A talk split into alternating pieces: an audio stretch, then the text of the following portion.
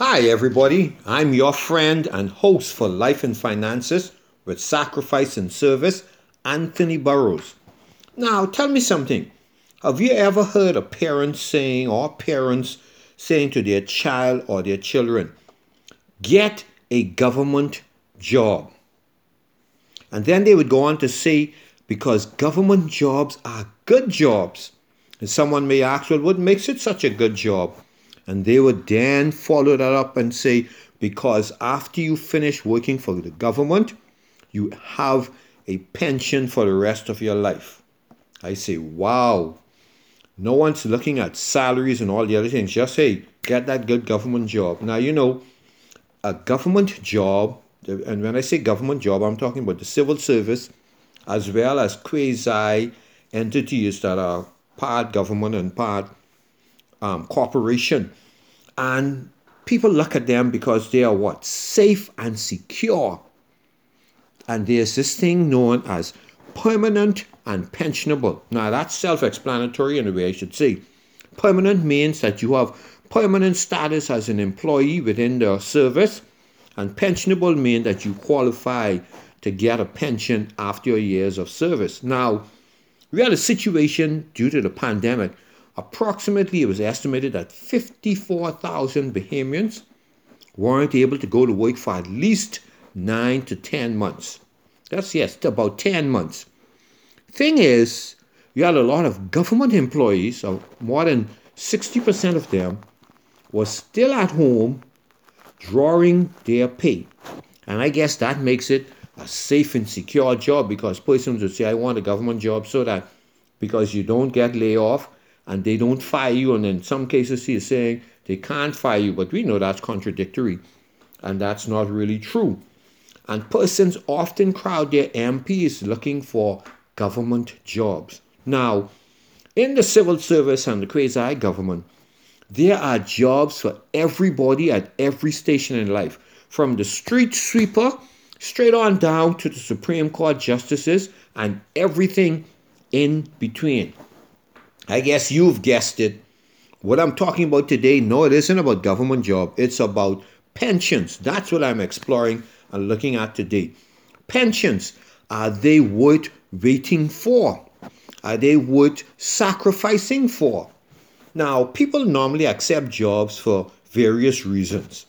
And many of the reasons are oftentimes based on benefits. Based on benefits. Now, benefits such as vacation, sick leave, Christmas bonus, salary, opportunities for travel, insurance, and then, yes, pension. Now, let's look what a pension is. A pension really and truly is a fund or group of funds and things that you put money in which a sum of money is paid into while you and I are working. And then, after at the completion of our years of service, we then draw monies out as to support us once we have stopped working. And these are usually run through banks and insurance companies and things of the nature. Now, the employer that's most known for pensions, and yes, you get it, at the end of the employment service is our civil service or civil servants and the quasi government entities. Now, our labor force is estimated to be around 170,000 persons. And on the last um, household survey, it was at around 154,000, 157,000, which was about five, six years ago. Of that labor force, the civil service accounts for about 27,000 employees. And then other government entities, that's the other quasi government entities and corporations, account for another 12,000, between 10 and 12,000 persons totaling almost 40,000 employees who are drawing their pay from the public treasury on a monthly basis. And then the civil servant salaries, when you look at civil servant salaries, there's chunk of the budget, the national budget, they account for 30% of the budget at 790 million 941,410 dollars more than half a billion. Actually, it's 200, about 300,000 over.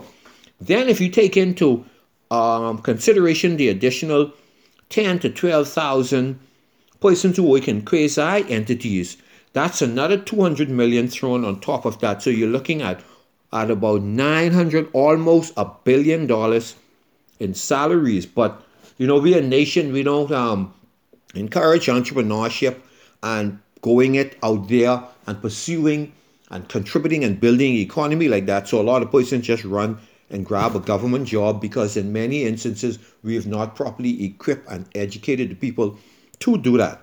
Now let's look at some salaries, entry level salaries within the civil service. And you've had situations where parents would say, I know of two or three situations where parents have told their children, forget this college, drop out of college, University of Bahamas, and go and get uh, one of those government jobs. And sometimes I guess they'll make links and all of that and get it for them sometimes. And so places they like to send them when they tell them drop out. Uh, like, and the thing is, when you tell your child to drop out of college to go join these government entities, you're robbing them of millions of dollars of lifetime income. And that can make the world of difference over a lifetime. But anyhow, places they like to say, Royal Bahamas Defense Force as a recruit, and you earn about 21,000 per annum. Royal Bahamas Police Force as a recruit, you earn about the same, 21,000 per annum. Prison recruit, you earn at, while coming as a recruit 20,000 per annum. After a nurse is done with training, she's at around 22,000 per annum. A fireman recruit at about 20,500 per annum. A trained teacher after she's completed training at 23,300 per annum. And it causes me to remember a story someone told me. A friend of mine, he had a friend who they went to college together, and after they both of them came home and graduated, one of the friends decided, hey, I want to be a teacher. He has a degree in math. And so he went and applied to Ministry of Education and they said, well, hey, you're going to have to go and do a one year or 18 month program, something like that, so you can learn how to actually teach the math. His thing was like, you know what, I ain't got time for that. So he jumped back on the plane, went back to Georgia, and here's what happened. The moment he set foot back down in Georgia, there was a, a, a wealthy private school snapped him up. And you know what they did? They put him on an eight week crash course in learning how to teach the subject that he's doing it. So you hear this, we're telling the young man, the man come on the plane, come back home, and we're telling him, hey, you got to take 80, a, a year to 18 months. When he gone back there, they said to him, hey, come, let's go. We can put you in an eight week crash course because they know math teachers are not a dime a dozen, but it's about perspective and thinking outside of the box, not being in this fixed and set thing, but that's how the civil service is designed. Everything is fit and set, and one size fits all. Then, probably the lowest salary in the civil service that they have with what is known as the general service worker. That person is not permanent and they're not pensionable, and their usually um, qualification level might be fairly low sometimes. But the general service worker, they're when they come in, they're earning $9,600 per annum and that is about eight hundred dollars per month. Now that's a that's a disgrace, but I guess no one's putting a gun to the person's head and making them accept the job. Now, let's look what some of the steps you have to take to qualify for a pension as a civil servant or quasi government employee. Remember, this is for those who are permanent and pensionable. So, you must have 30 years of service, and that service must be unbroken. So, if you were there for 30 years, and you had a year leave of absence, maybe study leave or unpaid leave or whatever you had to do, then that would be deducted from it. And so you wouldn't qualify for the pension if it doesn't total 30 years. So you want to make sure you get the 30 years. Now, if you have 30 years and at the age of 55, you can take what is known as early retirement. Mandatory retirement in the civil service, of course, is 65. That's mandatory retirement.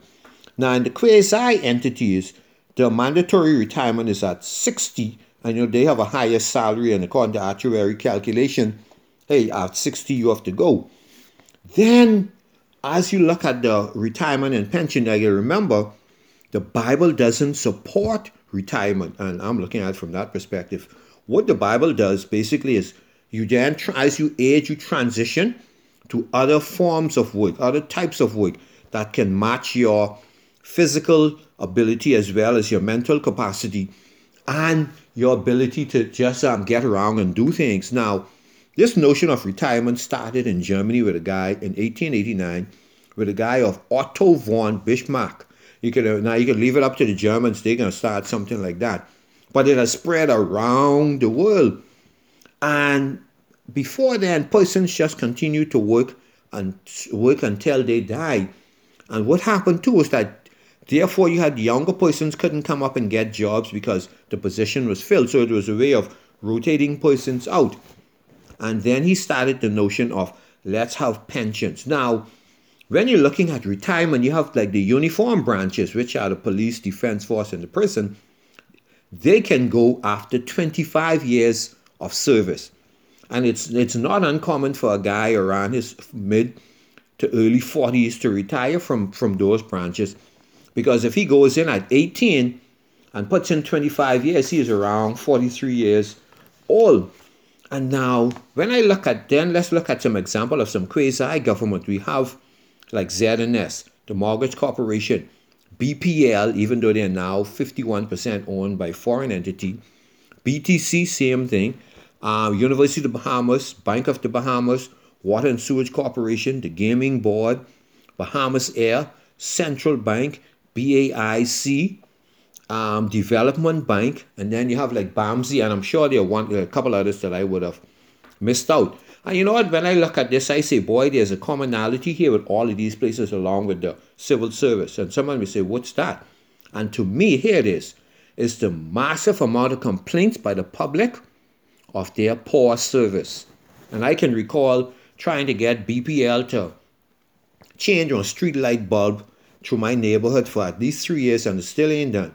I can remember trying with BTC, trying to get internet connection for a whole year, going in month after month, and still didn't happen until after the pandemic hit.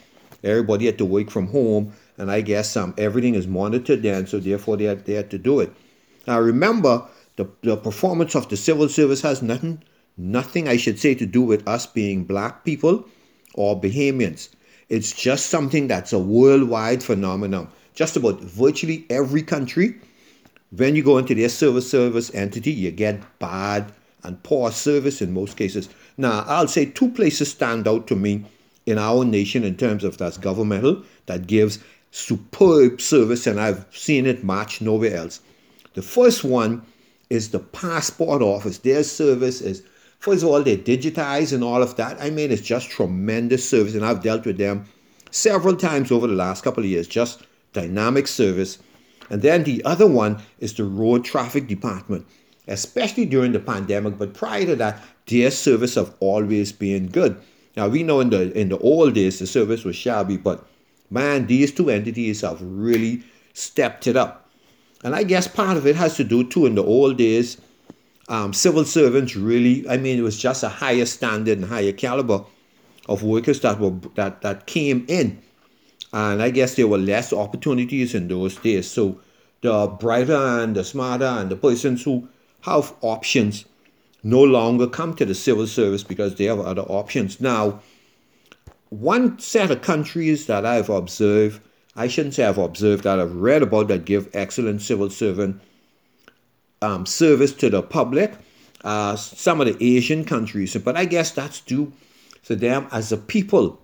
2,000 years, you had families and communities working the rice paddy, getting about 4 o'clock in the morning, getting out there, and then calling it a day around 6 o'clock in the evening. So, and then when you look at China, for instance, I followed a situation in China they had one position that was open. They had 60,000 applicants, and then they just did it down, down, down until they came down to about 50 persons, and then one was finally selected after bringing it down to about 10.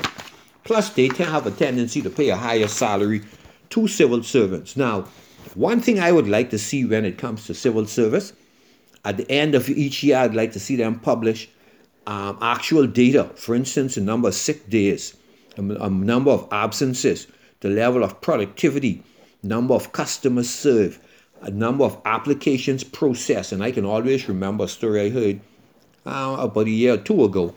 Late, um, he had about 10 ladies working in this particular quasi entity. Now they are processing applications each day. the average person, the average lady, so 10 of them, you had nine of them processing anywhere from five to eight applications a day. She stood out and she was doing between 16 and 20 and varies from day to day, but 16 was her minimum and 20 was her max. And you know what they did? They turn around and said, well, this woman has to be up to something. And they launch an investigation. And I said, here it is. You had the other said who were incompetent, lazy, and dishonest. Left them, let them reign and stay and let that incompetency, the laziness and dishonesty set as the standard and mediocrity. And had the high flyer, they want to punish them. Life just, boy, it's something. But anyhow, when you think of the the um, Pension Act, it's the statutes of the Bahamas, chapter 43, Bahamas Pension Act. Now, civil servants and quasi pensions, you must remember, they are non contributory, meaning they don't put anything in. They put nothing into it, just show up to work and continue working and try to get the best service they can. Now, that's starting to change. You have some of the quasi entities are slowly but surely what they're doing is that they have persons put in five up to five percent of their um, income of their monthly pay, and then they match that five percent.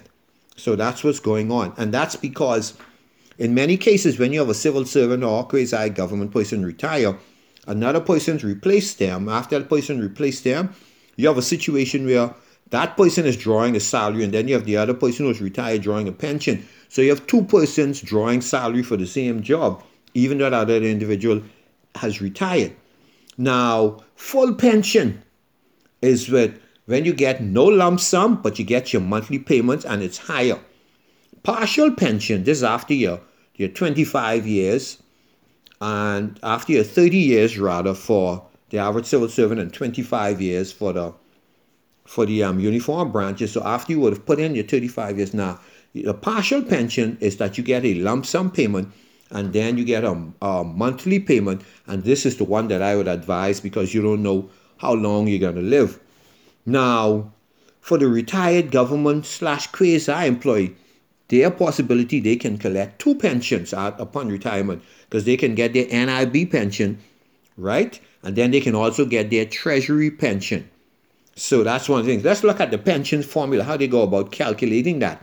So if you up for pension, you could then listen to this and kind of figure it out, or go to the Pension Act and online look at it, or talk to somebody. Now, they take the years of service, you multiply that by 12 months, so you could convert the years to months.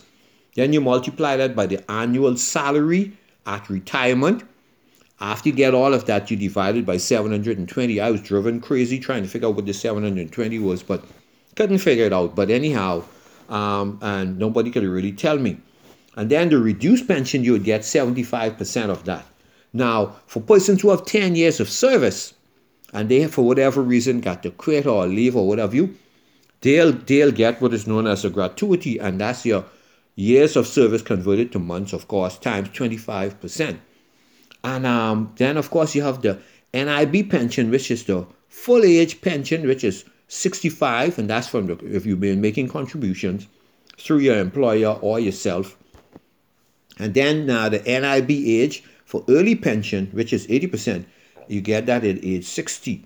Of course, contract employees, they do not qualify for pensions. They get a 15% gratuity if they have two or more years of service. Now, the permanent secretaries, who are some vital people to this nation's well being, they receive two thirds of the annual salary.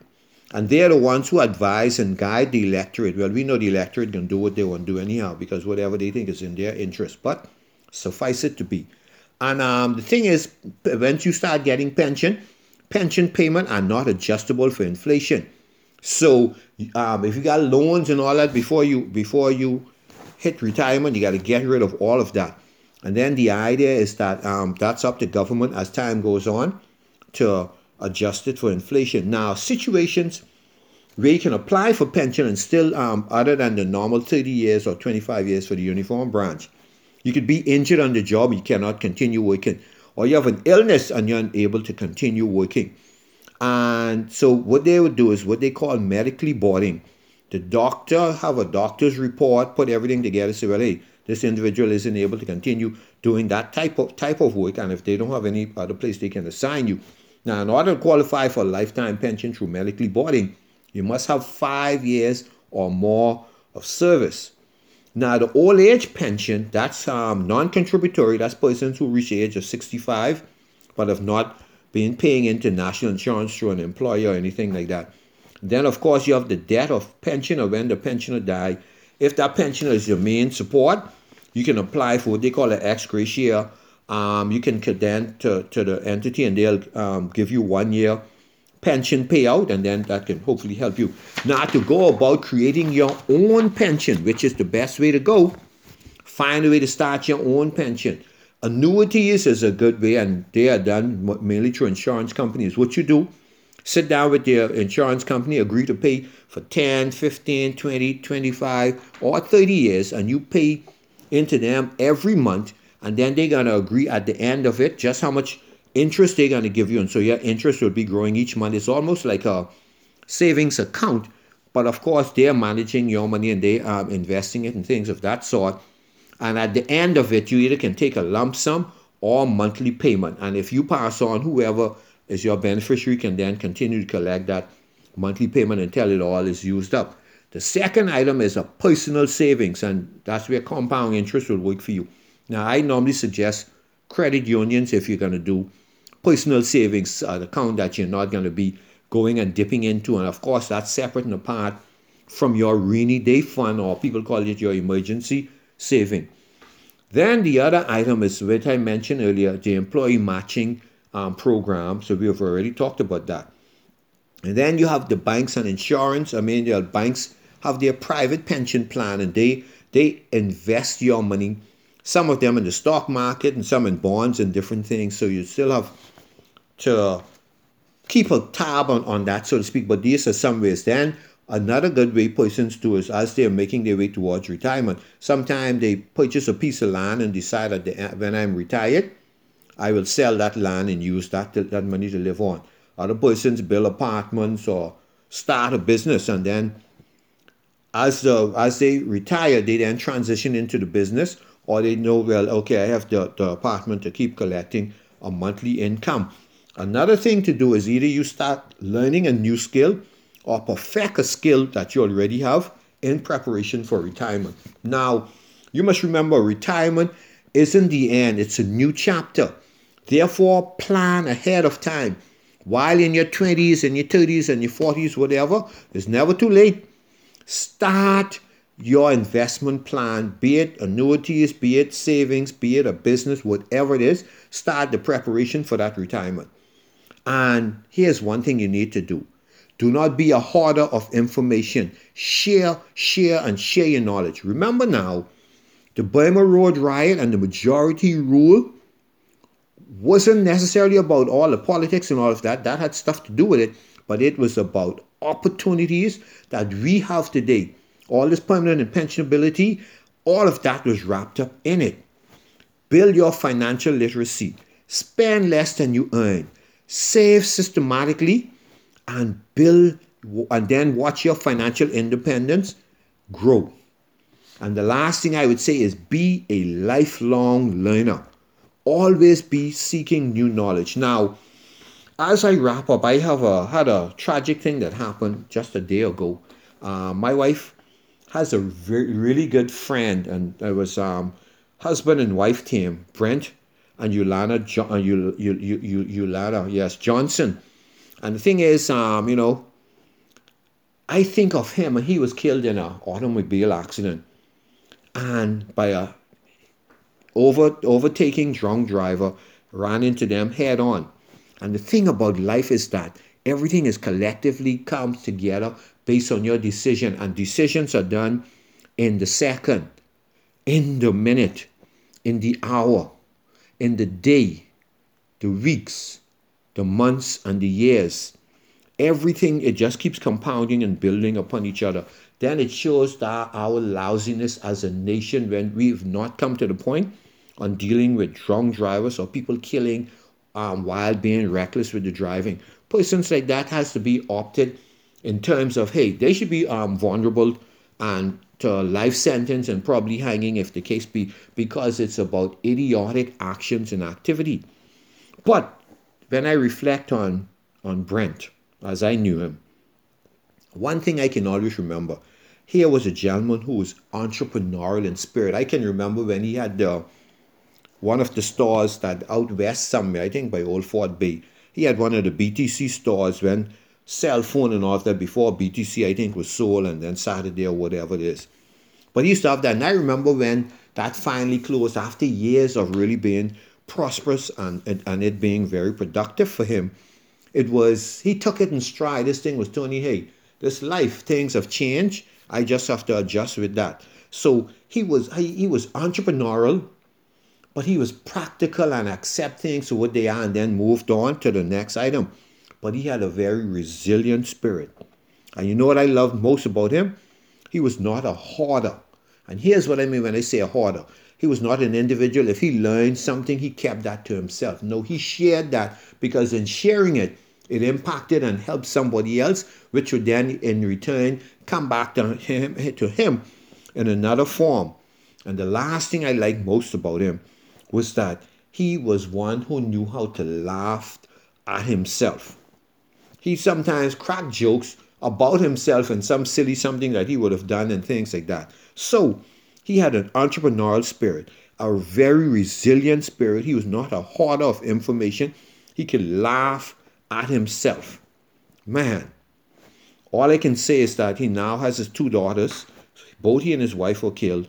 And he has his two daughters. One is in the ICU and the other one, well, is in regular ward and doing, hopefully will they'll come through it all and continue to do well. But you know, this this how life is. An idiot makes a decision and destroys everybody else's life. Boy, with no with minimal um, consequences. Maybe he'll pay one five or ten thousand dollar fine and then walk free. Hopefully, his conscience will um, bother him as he go forward. So until next time, may the God of heaven and His Son the Christ bless and prosper you.